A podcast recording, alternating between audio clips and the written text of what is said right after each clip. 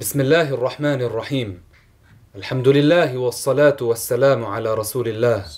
السلام عليكم ورحمة الله وبركاته. أعزائنا المشاهدين، تكلمنا في درسنا السابق عن الجنة وعن نعيم الجنة، واليوم بإذن الله نتكلم عن نوع من نعيم الجنة. السؤال الخمسون: تكلم عن رؤية الله تعالى بالعين في الآخرة. الجواب: يجب الإيمان بأن الله يرى في الآخرة، يراه المؤمنون وهم في الجنة بأعين رؤوسهم بلا كيف ولا مكان ولا جهة. قال تعالى: وجوه يومئذ ناضرة إلى ربها ناظرة. وقال صلى الله عليه وسلم: إنكم سترون ربكم يوم القيامة كما ترون القمر ليلة البدر لا تضامون في رؤيته. رواه مسلم. فالنبي صلى الله عليه وسلم شبه رؤيتنا لله من حيث عدم الشك برؤية القمر ليلة البدر، ولم يشبه الله تعالى بالقمر. قال الإمام أبو حنيفة رضي الله عنه في الفقه الأكبر: والله تعالى يرى في الآخرة، يراه المؤمنون وهم في الجنة بأعين رؤوسهم بلا تشبيه ولا كيفية ولا كمية، ولا يكون بينه وبين خلقه مسافة. هذه القضية من القضايا التي ينبغي التنبه لها، وهي من دقائق المسائل. والكثير من العوام والجهال يخطئون فيها ويخبطون خبط عشواء، فيعتقدون أن الله تعالى حال في الجنة أو أنه يشبه القمر، وهذا تكذيب للقرآن، تكذيب للإسلام، لأنهم جعلوا الله تعالى في هواء الجنة أو متحيزا في الجنة وشبهوه بالقمر، وهذا تكذيب للقرآن، لأن الله قال: فلا تضربوا لله الأمثال. إذن لابد من تقديم مقدمة لهذه القضية. ما هي هذه المقدمة؟ أولا يجب الاعتقاد بأن الله ليس جسما، ليس حجما، ليس كمية، ليس جسدا، ليس شكلا، ليس ضوءا، ليس روحا، ليس ريحا، ليس غيما. لا يكون حالا في الجنة ولا في هوائها ولا فوقها بالمسافة، لأن كل هذا من صفات المخلوقين، والخالق لا يشبه المخلوق.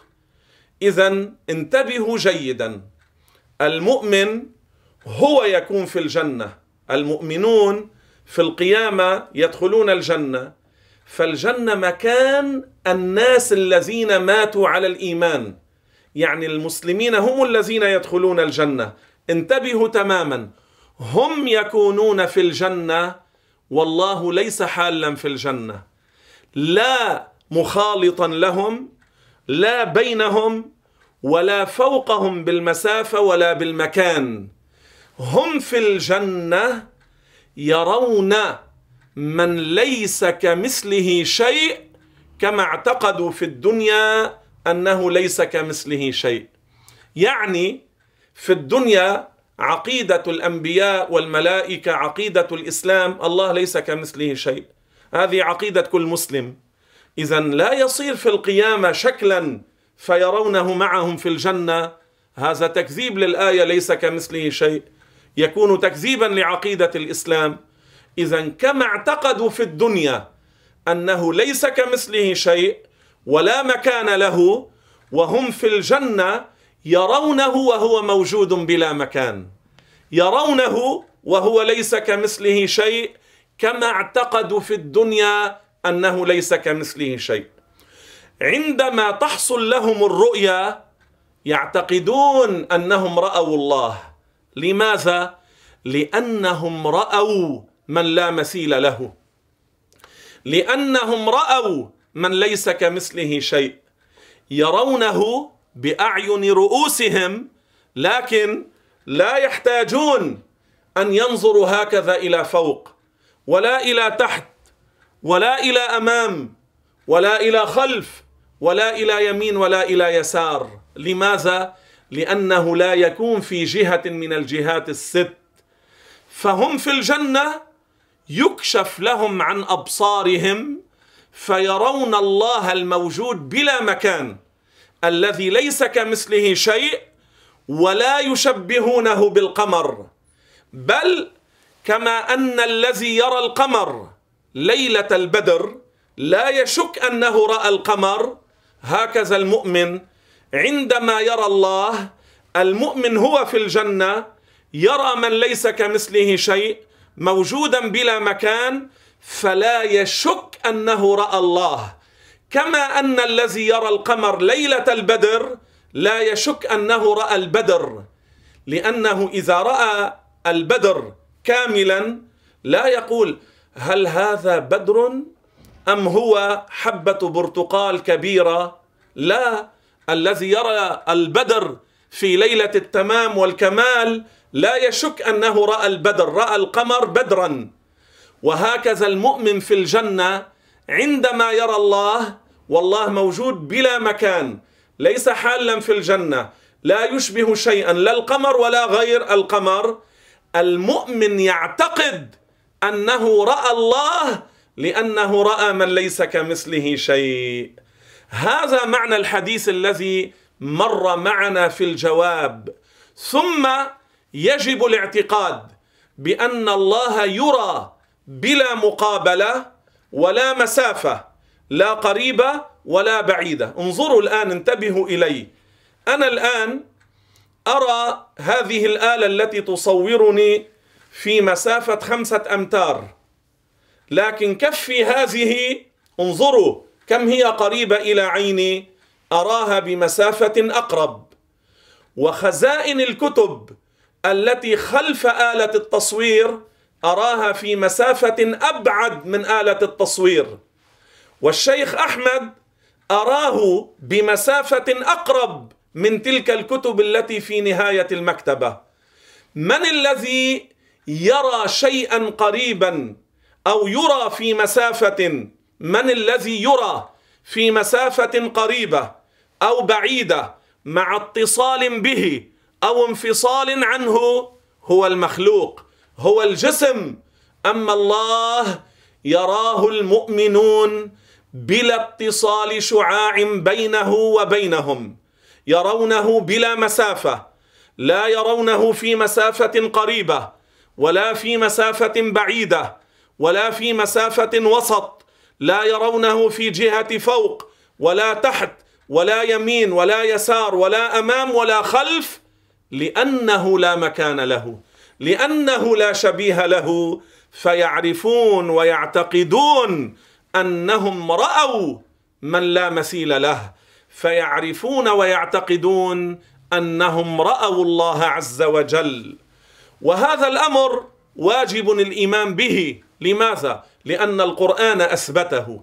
أليس الله يقول تحيتهم يوم يلقونه سلام؟ أليس الله يقول في القرآن الكريم وللذين أحسنوا الحسنى وزيادة؟ قال ابن عباس الحسنى الجنة وزيادة النظر إلى ذات الله، يرون من ليس كمثله شيء بلا مكان. أليس الله يقول وجوه يومئذ ناضرة مشرقة فرحة مسرورة بما يحصل لها من النعيم العظيم، لأن أعظم وأعلى وأطيب وألذ نعيم أهل الجنة هو عندما يرون الله الذي ليس كمثله شيء. هذا أعظم نعيم، هذا أعلى نعيم. إذا ماذا قالت الآية؟ وجوه يومئذ ناضرة إلى ربها ناظرة، يعني ترى الله الموجود بلا مكان الذي ليس كمثله شيء. وليس كما يقول بعض أهل البدع الاعتقادية، ماذا قالوا؟ ناظرة أي إلى نعمة ربها منتظرة. ما هذا التخريف؟ ما هذا التحريف؟ هذا تعرفون ما معناه؟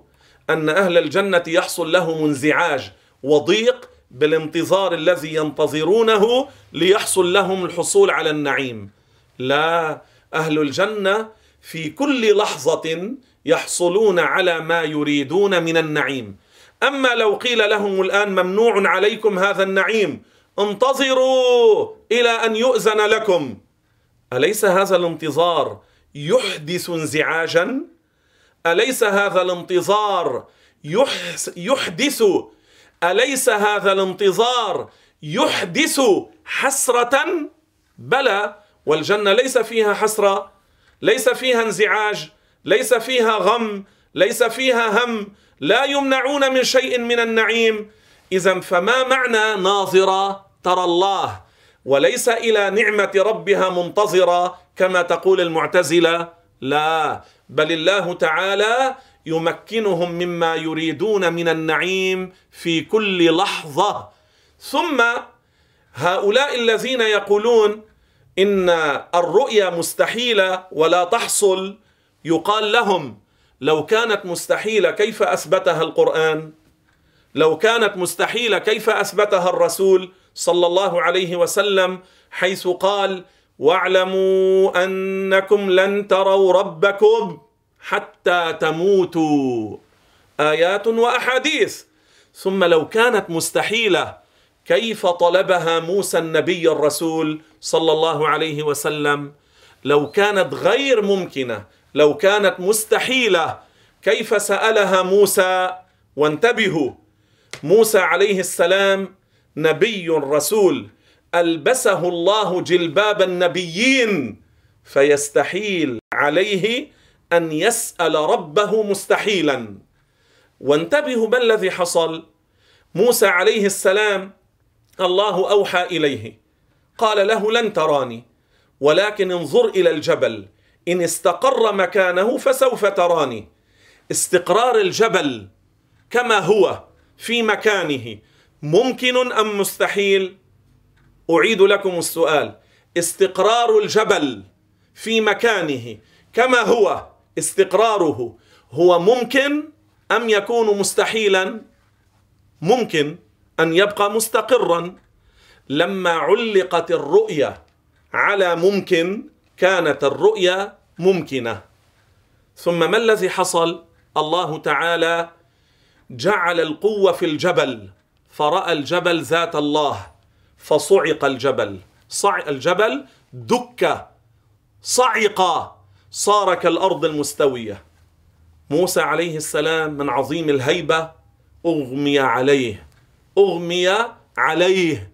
وهنا انتبهوا معي، الجبل خلق من خلق الله أم لا؟ بلى، إذا جاز لخلق من خلق الله وهو جماد وهو الجبل أن يرى الله، فلماذا يستحيل على الأنبياء والأولياء وكل المسلمين أن يرونه في الآخرة؟ إذا رآه الجبل جاز أن يراه البشر من المؤمنين في الآخرة. إذن هذا أمر ممكن ليس مستحيلا، أثبته القرآن، طلبه موسى، وأثبته الرسول عليهما الصلاة والسلام. إذن يجب الإيمان والاعتقاد بذلك.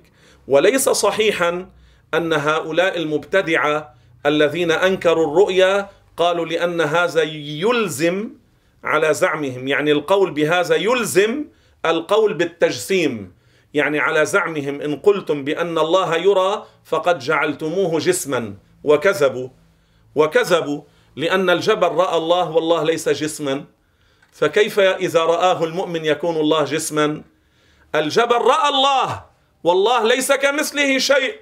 إذن هذا الفهم السقيم أن الرؤيا يلزم منها إثبات الجسمية والمكان لله توهم باطل وتأويل بعيد لا معول عليه، فثبت بالأدلة العقلية والنقلية أن الله ليس كمثله شيء، وأنه يرى بلا كيف ولا مكان، ولا يكون بينه وبين أهل الجنة مسافة لا قريبة ولا بعيدة، يرونه ليس كمثله شيء، كما عرفوه في الدنيا ليس كمثله شيء، وهذا أعظم وأكبر وأجل نعيم لأهل الجنة، جعلني الله وإياكم من أهلها. السؤال الواحد والخمسون: تكلم عن الإيمان بالملائكة. الجواب: يجب الإيمان بالملائكة أي بوجودهم، وأنهم عباد مكرمون، ليسوا ذكورا ولا إناثا، لا يأكلون ولا يشربون ولا ينامون، لا يعصون الله ما أمرهم ويفعلون ما يؤمرون. قال تعالى: عليها ملائكة غلاظ شداد لا يعصون الله ما أمرهم ويفعلون ما يؤمرون.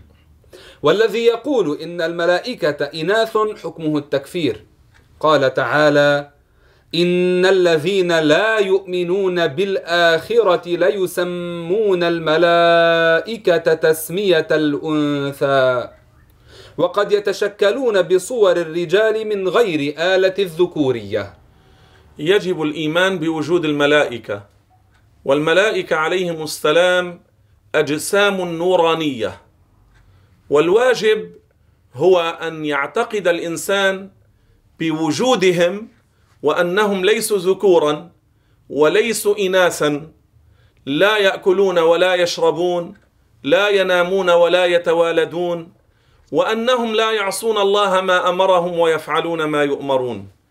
لكن لا يجب على كل مسلم أو على كل مكلف أن يحفظ أسماء عشرة أو أكثر أو أقل من الملائكة بأعيانهم، هذا ليس من فروض العين، هذا ليس من فروض العين. إنما من فروض العين أن يعتقد بوجود بوجودهم إنما من فروض العين أن يعتقد بوجودهم وأنهم عباد مكرمون لله. ويجب الإيمان والاعتقاد بأن الملائكة ليس فيهم كافر ولا فاجر، فإبليس ليس ملكا ولا طاووس الملائكة. ما الدليل على ذلك؟ اسمعوا، في سورة الكهف الله عز وجل ماذا قال؟ إلا إبليس كان من الجن ففسق عن أمر ربه. قال كان من الجن، والله ماذا قال في القرآن؟ وخلق الجن من مارج من نار. أما في صحيح مسلم قال صلى الله عليه وسلم: إن الله تعالى خلق الملائكة من نور. إذن الملائكة خلقوا من نور، إبليس جني بنص القرآن، والجن خلقوا من نور من النار. إبليس جني بنص القرآن، والجن خلق من مارج من نار بنص القرآن. إذن إبليس ليس ملكا. واسمعوا بعد، الله ماذا قال في سورة البقرة؟ إلا إبليس أبى واستكبر وكان من الكافرين. لاحظوا، وكان من الكافرين. هل يوجد ملك من الكافرين؟ حاشا. ماذا قال ربنا عن الملائكة في سورة التحريم؟ لا يعصون الله ما أمرهم ويفعلون ما يؤمرون. وماذا قال عنهم أيضا؟ اسمعوا هذه الآية: وهم بأمره يعملون. إذا كانوا عاملين بأمر الله، يعني ينفذون ما أمرهم الله، فهل يعصون الله؟ هل يقبل، هل يعقل أن يقال إنهم عصوا الله بأمر من الله؟ هذا لا يقوله عاقل. إذن عندما أخبرتنا الآية وهم بأمره يعملون، تبين أنهم طائعون لله. وماذا قال عنهم ربنا؟ بل عباد مكرمون. بل عباد مكرمون. إذن كل هذا دليل على أن إبليس لا هو ملك ولا طاووس الملائكة. عجيب وغريب من بعض الجهلاء كيف يجرؤون على هذا القول، يقولون إبليس طاووس الملائكة، يعني بزعمهم رئيس الملائكة أو أستاذ الملائكة أو معلم الملائكة. هذا لا يقوله عاقل. الله عز وجل ماذا قال عن جبريل في القرآن؟ مطاع ثم أمين. ما معنى مطاع؟ مطاع يعني بين الملائكة. لماذا؟ لأنه مقدم عليهم فله الطاعة عليهم. فمن هو رئيس الملائكة؟ جبريل وليس إبليس. جبريل عليه السلام لو قيل عنه طاووس الملائكة على معنى رئيس الملائكة لا بأس، أو يقال رئيس الملائكة. أما أن يقال عن إبليس طاووس الملائكة فهذا لا يرضاه عاقل ولا منصف. ثم يجب الاعتقاد والتصديق بأن الملائكة عليهم السلام ليسوا ذكورا وليسوا إناثا. فإذا سئلتم فما معنى ما ورد في قصة مريم وجبريل عليهما السلام؟ فتمثل لها بشرا سويا، يعني بهذه الصورة من حيث الظاهر، بالصورة الخارجية من غير مخرج البول والغائط. هي ظنته إنسانا ثم أخبرها أنه ملك، قال إنما أنا رسول ربك لأهب لك غلاما زكيا. عند ذلك عرفت أنه ملك. فالملك قد يتشكل بصورة الرجل لكن من غير مخرج البول والغائط، فقط بهذه الصورة الظاهرة الخارجية. وأما هم في الحقيقة ليسوا ذكورا وليسوا إناثا ولا يتشكلون بصور الإناث.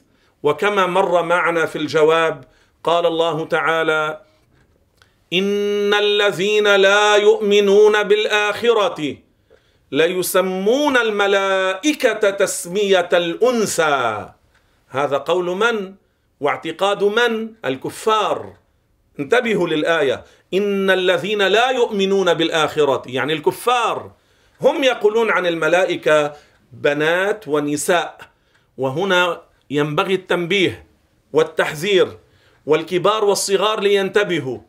تعمل أحيانا صور لبنات أو نساء لها أجنحة، توضع مجسمات على بعض الثريات أو على بعض الملابس أو على الحقائب المدرسية أو على أوعية الطعام، أطباق الطعام يعني، أو ما شابه، ويقولون ملائكة. أعوذ بالله، حاشا، هذا خلاف القرآن.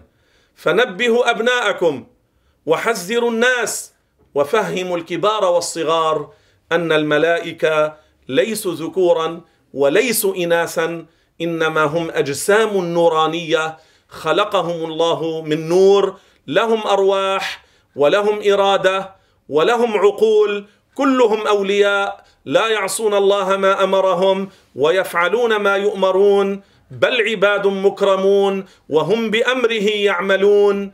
ومن سبهم أو شتمهم أو شتم عزرائيل أو جبريل فليس من المسلمين. قال الله تعالى في سورة النساء ومن يكفر بالله وملائكته وكتبه ورسله واليوم الآخر فقد ضل ضلالا بعيدا. هذا والحمد لله رب العالمين والسلام عليكم ورحمة الله وبركاته.